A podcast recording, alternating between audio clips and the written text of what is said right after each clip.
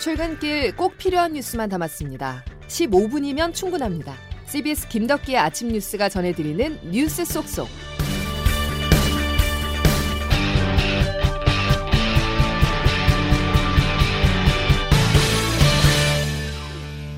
여러분 안녕하십니까? 3월 30일 김덕기 아침 뉴스입니다.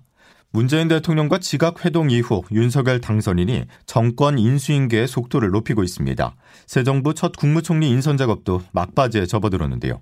이르면 이번 주말 윤 당선인은 총리 후보 지명에 나설 전망입니다. 유력 후보군으로 거론이 됐었던 안철수 인수위원장은 총리가 아닌 당권에 도전할 것으로 보입니다. 첫 소식 송영훈 기자입니다. 윤석열 당선인 측이 새로운 정부의 초대 총리 후보를 4월 초까지 발표하겠다는 입장을 재확인했습니다. 이러면서 이르면 이번 주말 초대 총리 후보를 발표할 가능성도 있습니다. 김은혜 대변인입니다. 새 정부 출범 시기에 맞추려면 4월 초에는 인선을 발표해야 되지 않나라는 약속을 드렸는데요. 그 약속을 지키기 위해서 최선을 다하겠습니다. 총리 유력 후보였던 안철수 위원장은 고사의 뜻을 전한 것으로 알려졌습니다. 안철수 위원장은 어제 윤석열 당선인을 독대하며 총리를 맡지 않겠다고 전했고 그리고 오늘 오전 10시 이와 관련된 기자회견을 진행합니다. 총리 자리를 포기한 안 위원장은 국민의힘과 국민의당의 합당 작업을 마무리한 뒤 당권 도전에 나설 것으로 보입니다.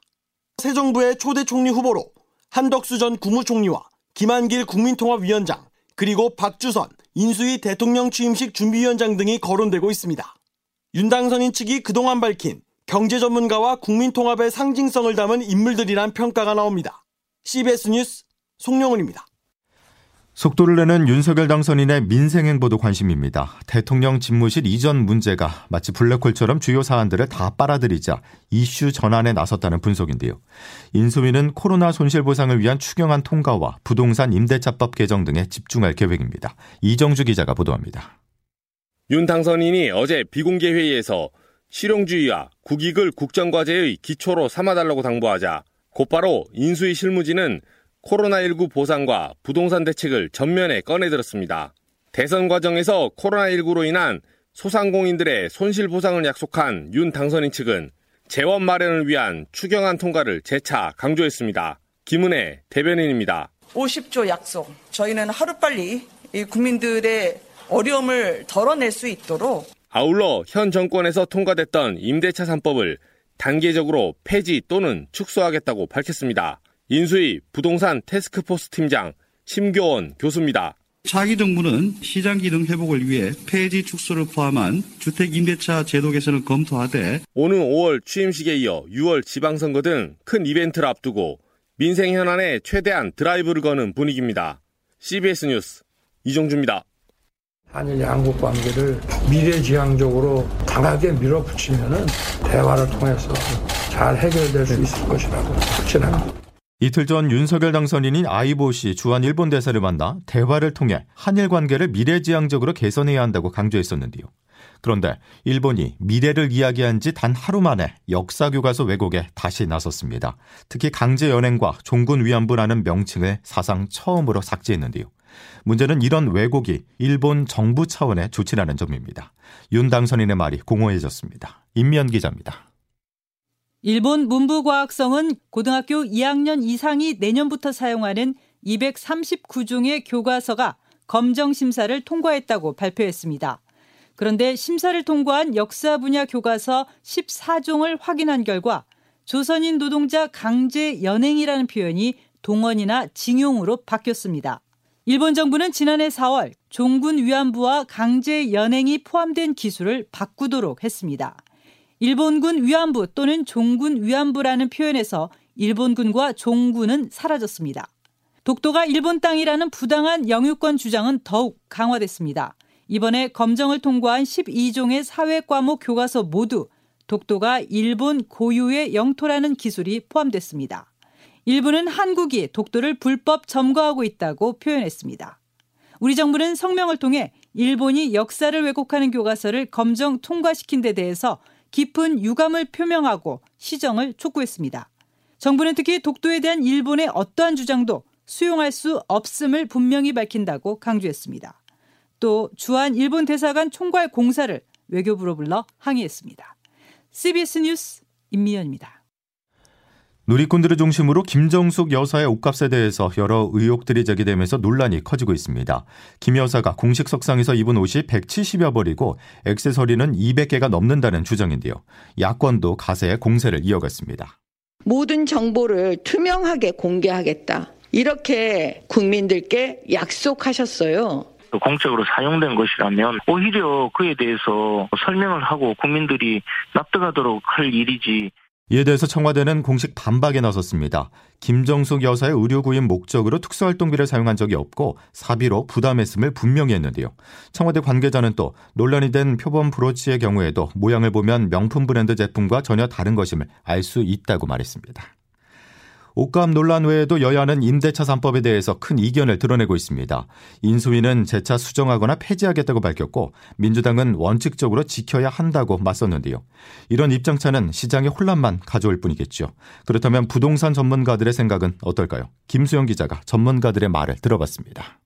대통령직 인수위원회가 임대차 3법 폐지를 포함한 주택 임대차 제도 개선을 예고했습니다. 임대차 3법은 세입자가 원할 경우 최대 4년 거주를 보장하는 계약 갱신 청구권과 갱신 시 임대료는 5%까지만 올릴 수 있는 전월세 상한제, 전월세 신고제를 의미합니다. 2020년 7월 민주당이 도입을 강행했는데 전세값 급등 등 부작용이 이어지고 있습니다.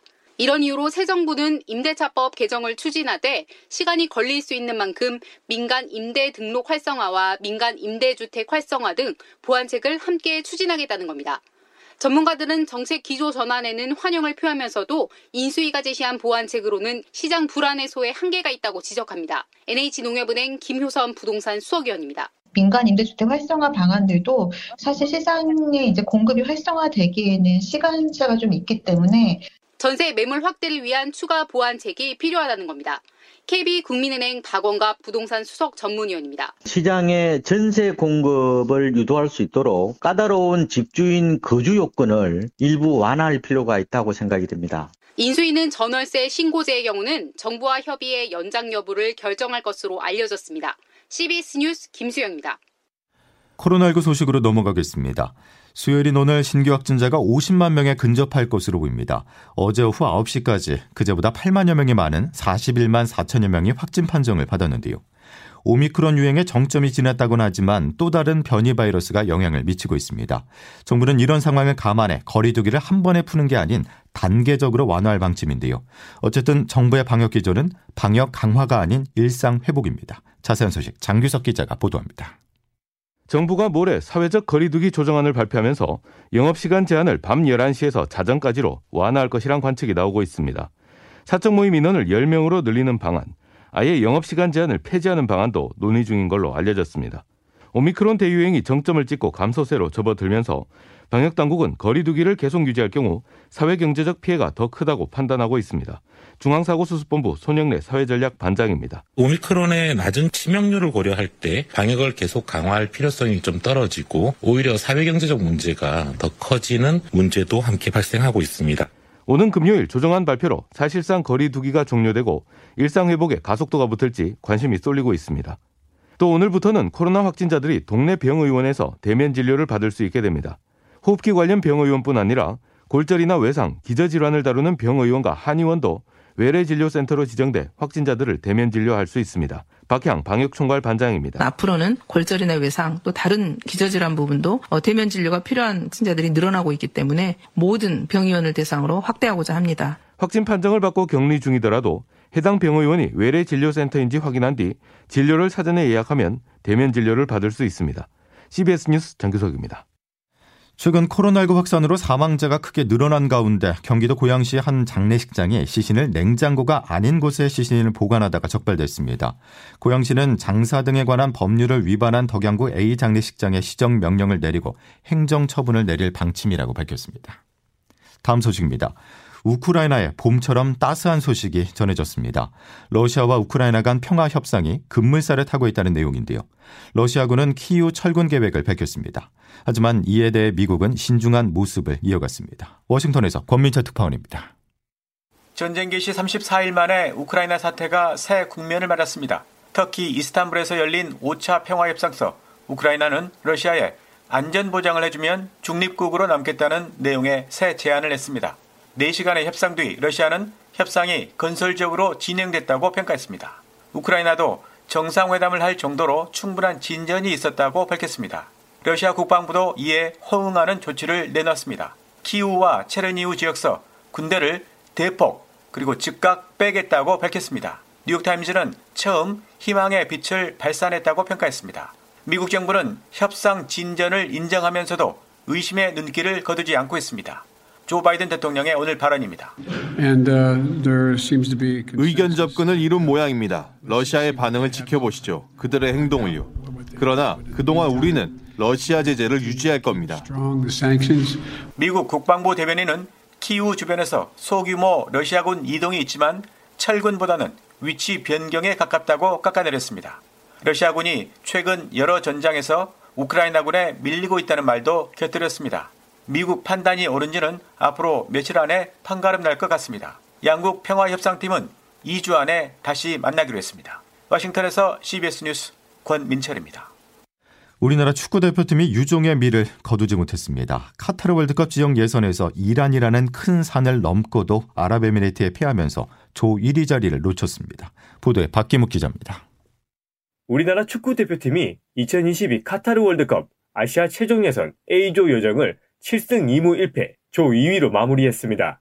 이미 카타르 월드컵 본선 진출을 확정했지만 벤투 감독은 손흥민, 황희조, 황희찬 등 최정예 멤버를 선발로 내세웠습니다. 후반 9분 하리브 압달라 수아일에게 내준 선제골은 뼈아팠습니다. 결국 벤투호는 승부를 뒤집지 못한 채 최종 예선 첫 패배를 맛봤습니다. 조 1위는 레바논을 꺾고 8승 1무 1패를 기록한 이란에게 돌아갔습니다. 이제 남은 것은 본선 조 추첨입니다. 내일 발표될 피파 랭킹에 따라 조 추첨을 위한 포트 배정이 달라집니다. 우리나라는 조 1위로 3번 포트를 노렸지만 끝까지 알 수 없게 됐습니다. 최종 조 추첨은 다음 달 2일 카타르에서 열립니다. CBS 뉴스 박기묵입니다. 야구인 출신 최초로 한국야구연회 수장을 맡게 된 허구연 신임 총재가 취임사에서 위기를 말했습니다. 올해는 우리 야구가 중대한 갈림길에 서 있습니다. 9회 말 1사 말로 절체절명의 위기 상황에 올라온 구원 투수라고 생각합니다.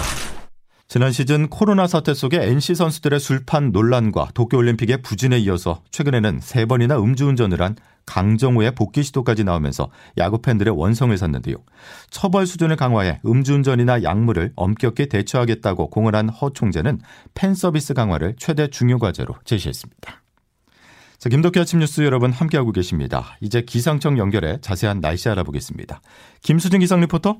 네, 기상청입니다. 네, 오늘은 전국에 비 소식이 있죠. 네, 그렇습니다. 오늘 내일 사이 작은 우산을 하나 챙기시는 것이 좋겠는데요. 기압골 영향으로 오늘 아침에 제주도부터 비가 시작돼서 낮에는 일부 남부지방, 늦은 오후에는 그 밖에 전국으로 점차 확대되겠고요. 이 비는 내일 새벽 서쪽 지역을 시작으로 아침에는 대부분 그치겠습니다.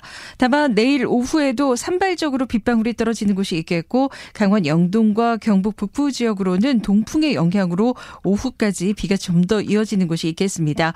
예상 강 우량은 강원 영동과 제주도에 5에서 20mm, 그 밖에 전국에 5mm 안팎의 비가 예상되고요. 기온이 낮은 강원 산간 지역에서는 내일 비가 눈으로 바뀌면서 1에서 5cm 안팎의 눈이 다소 쌓이는 것도 있겠습니다. 이런 가운데 오늘도 포근한 봄 날씨는 계속되겠습니다. 현재 서울의 아침 기온 영상 6도를 비롯해 대부분 어제보다 다소 높게 출발하고 있는데요. 오늘 한낮 기온도 서울 춘천 15도, 대전 18도, 광주 대구 21도의 분포로 어제와 비슷해서 평년보다 좀 더 포근하겠습니다. 하지만 내일 비가 그치고 난 뒤에는 북서쪽에 찬 공기가 내려오면서 다시 찬바람을 동반한 꽃샘 추위가 찾아오겠고요. 특히 당분간 아침 공기가 무척 차가울 것으로 보여서 옷차림 좀 더 따뜻하게 하시는 것이 좋겠습니다. 날씨였습니다.